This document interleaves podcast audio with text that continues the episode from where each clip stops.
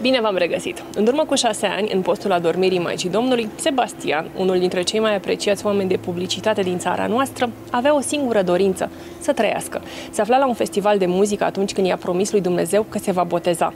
Iar la 33 de ani, într-o biserică ctitorie a Sfântului Voivod Ștefan cel Mare, Sebastian a devenit ortodox. Despre fascinanta lui călătorie către ortodoxie, imediat la secvențe Trinitas. Ne-am dat întâlnire în inima capitalei, la schitul Darvari, înainte de slujba vecerniei. Un bărbat înalt, cu ochi albaștri, ne aștepta în fața bisericii. Ușor timid, nu pentru că ar fi avut emoții în ceea ce privește comunicarea.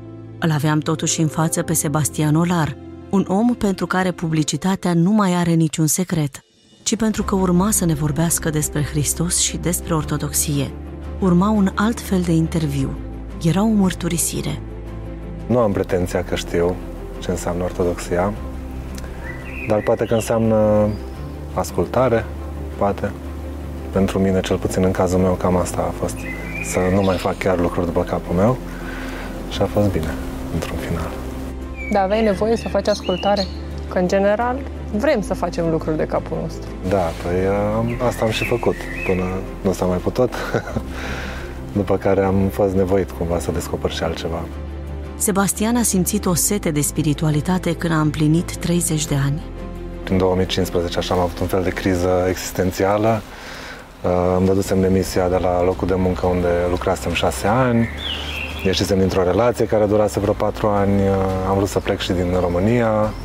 Am vrut să mă mut în America. Zic eu acum noroc că Dumnezeu mi-a distrus planurile înainte ca ele să mă distrugă pe mine. Da, era o perioadă de căutări, nu știu, ceva nu mai convenea, dar nu știam exact ce. Credeam că vreau să găsesc locul de muncă ăsta perfect cu acest corporate culture, cum, cum se zice, la foarte people-centric uh, și unde oamenii se simtă foarte bine. Cred că căutam izbăvirea din partea unui loc de muncă unde să mă simt extraordinar și oamenii să fie, să fie pe primul loc uh, și așa mai departe, să aibă niște valori foarte faine locul ăla de muncă. De asta am vrut să plec până în America. Au fost căutările astea de care spuneam și niște căutări uh, spirituale, cum le înțelegeam eu atunci. Am citit despre budism, am, uh, abar n-am văzusem ce e yoga, n-am practicat foarte mult, dar uh, mă interesasem. Chiar niște tipuri de meditații, cam pe acolo eram, plus uh, dezvoltare personală, ce ar, ce ar putea fi considerat, să zicem, și în zona de psihologie puțin.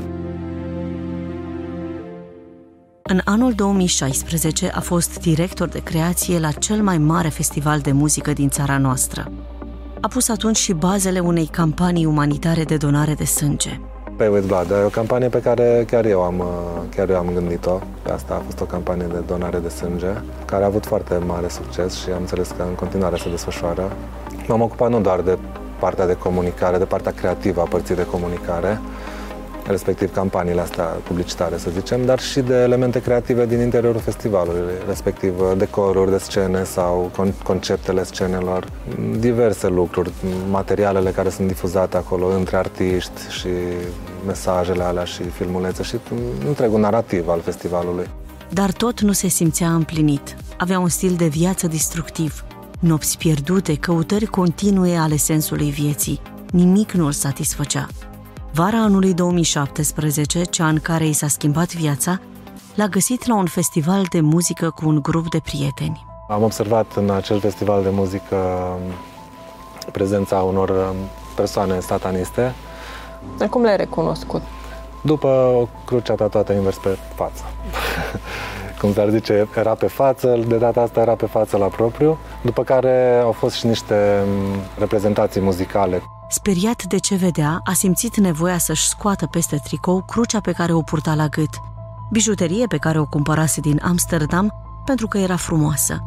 În acea noapte însă, Seba, așa cum îi spun prietenii, a simțit cu adevărat ce putere are Sfânta Cruce. O purtam și cumva a fost așa ca un fel de revelație. Era, uite că aveam chestia asta cu mine tot timpul, dar eu o purtam ca pe, un, ca pe o bijuterie, pur și simplu.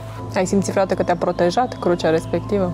Atunci mi-am dat seama prima dată că crucea are și valoarea asta, chiar o valoare mai mare decât bijuteria și un fel de valoare de protecție.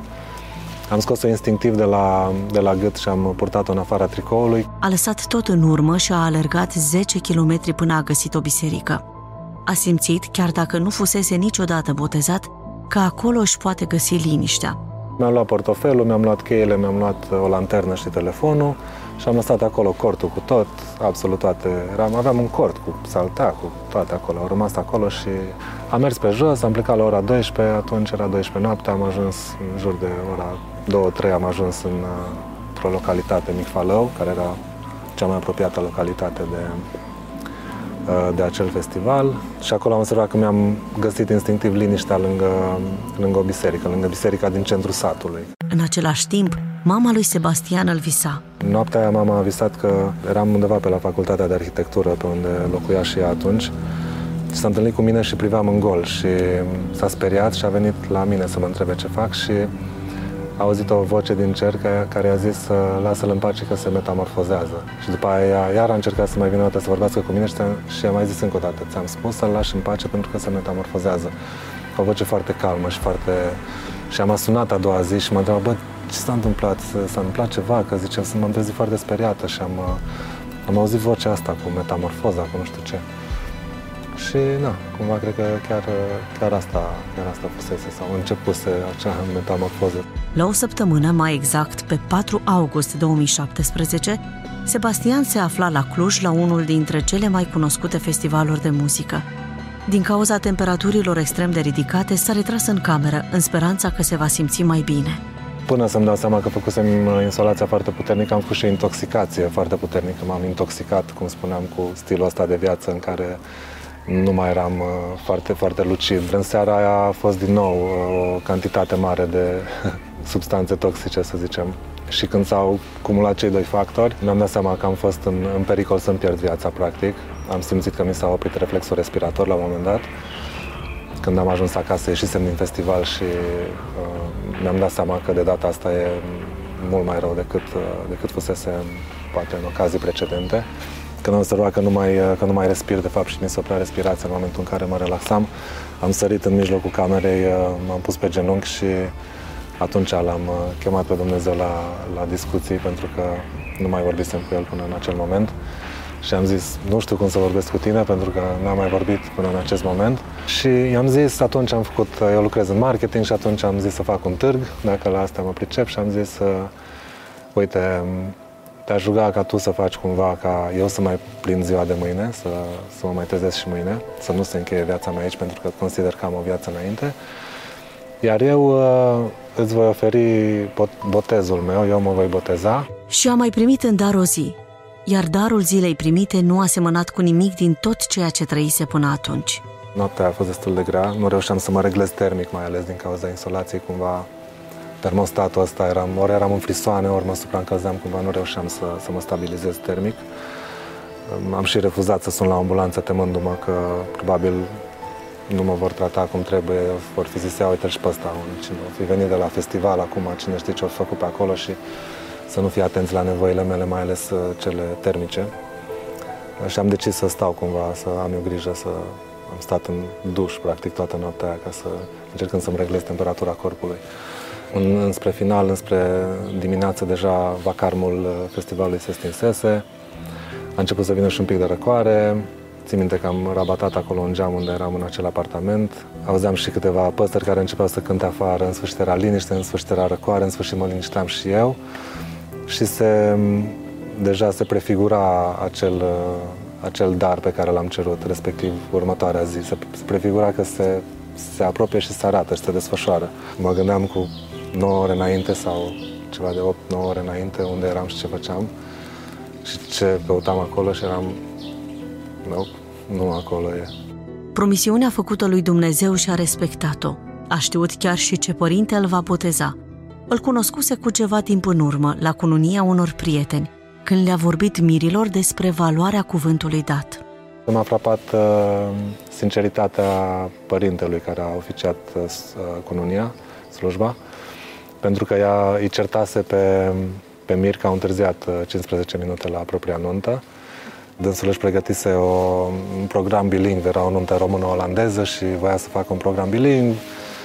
Când au întârziat și-a dat seama că nu mai poate să-și țină programul și zice, acum o să vă, o să vă explic ce urât e în, via- în viață să nu te ții de cuvânt. Acel uh, preot, părintele Cojan, mi s-a imprimat în uh, minte, să zicem, cel puțin în minte, dacă nu în suflet, până în acel moment, Și atunci, în acea noapte, imediat ne-a zburat uh, gândul la Sfinția sa. Gândul ți s-a dus direct către, către botez și mai ales către acel părinte care a spus cât de important este cuvântul nostru și promisiunile. Că trebuie să ni le ținem. Știi, făceai o promisiune lui Dumnezeu. Da, la asta nu m-am gândit, dar uh, da. Ce să zic, cumva cred că a fost un fel de moment din ăla în care cred că sufletul meu a simțit că gata cu toate prostiile sau așa cu ciorbița asta New Age, că fac și de-aia, fac și meditație de-aia, fac... nu mai era o chestie, o căutare intelectuală, era deja o chestie de viață și de moarte, nu mai era. S-au, s-au dat toate la o parte și am sunat chiar a doua zi. Părintele a fost foarte emoționat, așa nu mă așteptam să... Spusese că nu mai botezase adulți, făcuse doar niște convertiri, parcă, dacă nu mă înșel, de la islam, la... dar nu mai botezase pur și simplu un adult. Era foarte emoționat și a zis, da, cum să nu, hai să verific aici, să vedem în agenda ce, ce și cum și uh, a revenit și mi-a spus data de 16 septembrie. Surpriza și surprinderea mai mare a fost legată de faptul că domnia sa nu era originat din Piatra Neamț, uh, nu avea o legătură, să spunem așa, cu aceste locuri, cu orașul și iată, uh, ca și Sfântul Gheorghe Pelerinu, care venind din Ardeal, peregrinând pe la alte biserici și mănăstiri din zona Moldovei, Biserica Sfântul Ioan Domnesc din Piatra Neamț a reprezentat uh, dorința de legătură cu Dumnezeu, rugându-se și viețuind în uh, chilia turnului Clopotniță, iată că și uh, domnul Sebastian a avut acel moment de revelație în această Sfântă Biserică, dovada faptului că acest Sfânt Lăcaș este încărcat de uh, spiritualitate profundă. Din întuneric la lumină, din haos la liniște, de la toxic la sănătos. Astfel poate fi descrisă călătoria lui Sebastian către ortodoxie. S-a imprimat în mine duhul slujbei, de fapt, n-aș mai ști să zic detaliile, dar uh, știu că am făcut un selfie după ce s-a săvârșit slujba și privirea aia pe care o aveam atunci, după botez, încă eram uh, ud pe cap și cu un pic tuns, cum așa, și cu o cămașă pe care mi-o adusese părintele de la Ierusalim, chiar o cămașă pentru botez, așa, și cu fața aia și cu ochii aia, nu știu, era pur și n-am, n-am mai văzut privirea aia la mine niciodată și nici de atunci și cumva, cred că doar când mai merg în Sfântul Munte mai, mai zice lumea, bă, e ceva cu, e ceva cu privirea ta. 16 septembrie 2017, ziua în care a devenit ortodox și a primit numele de Lazar, este ziua în care a început cu adevărat să trăiască și să simtă iubirea pe care o credea de mult pierdută. Mama foarte mult mă, mă susține pe drumul ăsta și s-a, s-a bucurat foarte tare, mai ales că cu câteva săptămâni înainte îi spusesem cel mai dureros lucru pe care l-a auzit ea vreodată din, din partea mea, și anume că mi-am, mi-am pierdut dragostea, mi-am pierdut iubirea ajunsesem într-un așa punct, cum spuneam, cu stilul ăsta de viață, încât sim, sim, simțeam efectiv că nu mai puteam să, să, nu mai puteam să iubesc nimic, nici cel mai mărunt lucru. Uh, nu mai puteam să mă bucur de un tățeluș care aleargă sau de un bebeluș care gângurește, să-i văd pe stradă jucându-se cu un bunic sau... Uh, efectiv, uh, i-am spus, mamă, mi-am pierdut, uh, cred că mi-am pierdut iubirea, mi-am pierdut dragostea și atunci am văzut-o plângând așa pentru prima dată în viața mea, mi-am dat seama că am, am zdrobit-o, am, am făcut-o să plângă. Deci e clar că după ce am schimbat macazul, ea a fost uh, prima care să fie cea mai bucuroasă. Darurile lui Dumnezeu în viața lui nu au întârziat să apară. Alături de tatăl lui, până nu de mult ateu, a mers în Sfântul Munte Atos. Tata a fost un pic mai așa la început, uh, m-a certat așa, că ce s-a, ce, ce s-a întâmplat? Chiar m-a întrebat dacă nu mi-am pierdut mințile. Păi probabil că ajunsesem să le pierd și până la urmă le-am găsit din nou. Uh, a înțeles și el până la urmă, chiar m-a însuțit și până în Sfântul Munte, la, chiar el, uh, uh, el mi-a cerut să mă însuțească până pe Sfântul Munte. Acolo um, încercase să poartă discuție și cu părintele Ștefan, cu Gheronda, unde a mers la Schitul Lacu și că spunea cumva că nu e, nu e foarte clar, nu, nu sunt foarte clare niște lucruri și până la urmă s-a închinat și fără să-i fie clar. Ca să puneți mâna și vă închinați și... Mai vede. Mai vedem după aia că sunteți la un loc de închinare și așa și... Și a fost bine într-un final. Nu știu, acum ei sunt în Anglia, locuiesc în Anglia, fratele meu și tatăl meu. Uh, și merg, merg duminica la biserică. Este o parohie foarte frumoasă acolo. Cum, după cum cred că știi, românii plecați sunt mult mai uniți așa. În Anglia ne-am împăcat super bine, după aia am ajuns în Sfântul Munte. Efectiv, simțeam că nu mai pot să, să conțin atâta fericire. Eram, băi, să nu explodez cumva. Deci ți-ai găsit iubirea. Asta era sentimentul. Vai. Și în ce cantități, că nu știam dacă mai, a, nu mai rezist. Da. În București, drumurile l-au dus către schitul Darvari. Aici se simte acasă. Aici a găsit liniștea după care tângea sufletul lui. Nu o să uit niciodată când am venit aici prima dată și am vorbit cu părintele Arsenie și atâta bunătate și simplitate și așa o bucurie aproape ludică, aproape așa șugubeață, nu știu cum să zic, în interiorul lui și eram foarte contrariat. Cum poate un om să fie așa, ca un, ca un bulgăre de, de lumină și de veselie așa și de un zâmbet așa de mă, eram total, total scos din film și m-a luat, cred că și așa de mână și mă, mă ținea strâns așa și îi spuneam că mă aflu într-un soi de iad uh, și că mă, mă tot aflasem și el mi-a zis Păi cu Iisus te întâlnești prima dată în iad. Eram, uh, aveam în spate, aici într-un paraclis, era icoana învierii, unde chiar acolo e, asta e reprezentată cu coborârea lui Iisus în, uh, în iad, cu călcarea morții. Și zice, uite, cine nu știe că cu Iisus te întâlnești prima dată în iad, la noi e ortodox, e creștin, îmi pare rău. Și am, hmm, ok, Pas cu pas, Hristos și-a făcut lăcaș în inima lui Sebastian și acest lucru se poate vedea cu ochiul liber. Trăiește ortodoxia și își dorește ca toată lumea să simtă binefacerile pe care Dumnezeu le revarsă asupra celui care crede. A fost vorba de efectiv ceva care m-a, m-a, m-a prins în brațe, adică... Ți-a salvat viața. Da, da, da, da. Și și după cădere, după plasa de siguranță, în continuare, în continuare m-a hrănit, m-a hrănit. Nu, nu e vorba de un concept, crezi în el sau nu crezi în conceptul ăla sau ai citit o chestie și... Na, a fost foarte așa. Dar acum cu ce te ocupi? Acum uh, uh, ne-am făcut uh, o agenție a noastră de publicitate împreună cu doi parteneri. O agențioară destul de mică, suntem șase oameni în total și ne ocupăm în continuare cu reclame, facem campanii publicitare pentru diverse branduri, de la branduri de înghețată până la firme de asigurări sau uh, um, chiar și multe uh, ONG-uri, multe, multe cauze sociale. Cred că cumva dintotdeauna am fost atras să, să ajut pe cei care au cauze sociale să-și comunice uh, campaniile de fundraising sau tot, întotdeauna am fost atras să, să pun și eu umărul să-i ajut cumva. De multe ori și pro bono încercăm să susținem cauze în care credem. Da, o parte din timpul nostru să ne-l, să ne-l acordăm și pentru așa ceva. Și pentru că în fața noastră se află unul dintre cei mai talentați și creativi oameni de publicitate, l-am întrebat cum ar arăta o campanie publicitară de succes despre ortodoxie. Iată răspunsul.